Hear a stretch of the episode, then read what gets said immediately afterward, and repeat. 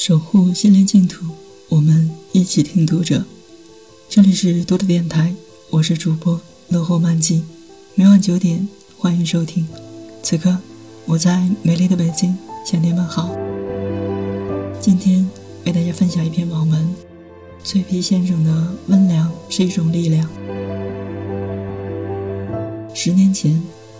流浪老人郑祖龙第一次来浙江温州苍南的繁山鲜面店买面条，店主李国策就注意到他了。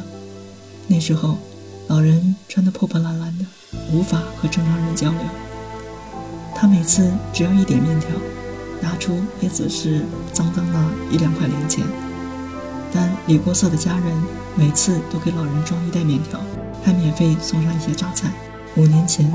菜市场拆迁重建后，老人似乎身无分文了。他依旧来到李国色的店中，拿出的却是一张自己手绘的纸币。老人第一次拿出手绘纸币时，李国色的老婆就笑了，因为那纸币就像小孩子画的一样。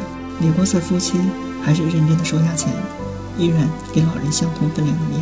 五年间，记不清老人来了多少次，可李国色始终如一的对待他。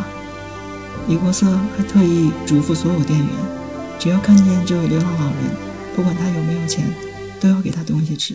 二零二二年一月七日凌晨，这位流浪老人在过红绿灯时被车撞到头部，不幸离世。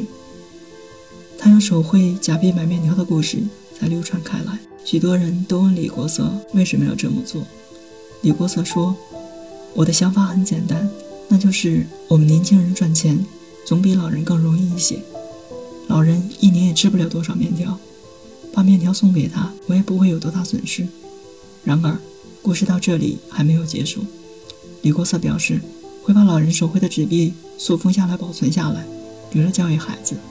是的，使用假币的行为不值得提倡，但面店老板从容接过，让一个被生活所迫的流浪汉避免了食不果腹的窘迫，这是包裹着尊严的善良。觉醒年代里。郭鸿明老先生说：“中国人身上有其他民族都没有的、难以言喻的东西，那就是温良。温良是一种力量，是一种人类智慧的力量。人世间就是这样，虽然有流浪，有苦难，但总有人愿意用力守护那一点微光。”读者电台今天的节目就为大家分享到这里，更多收听敬请关注。晚安，好梦。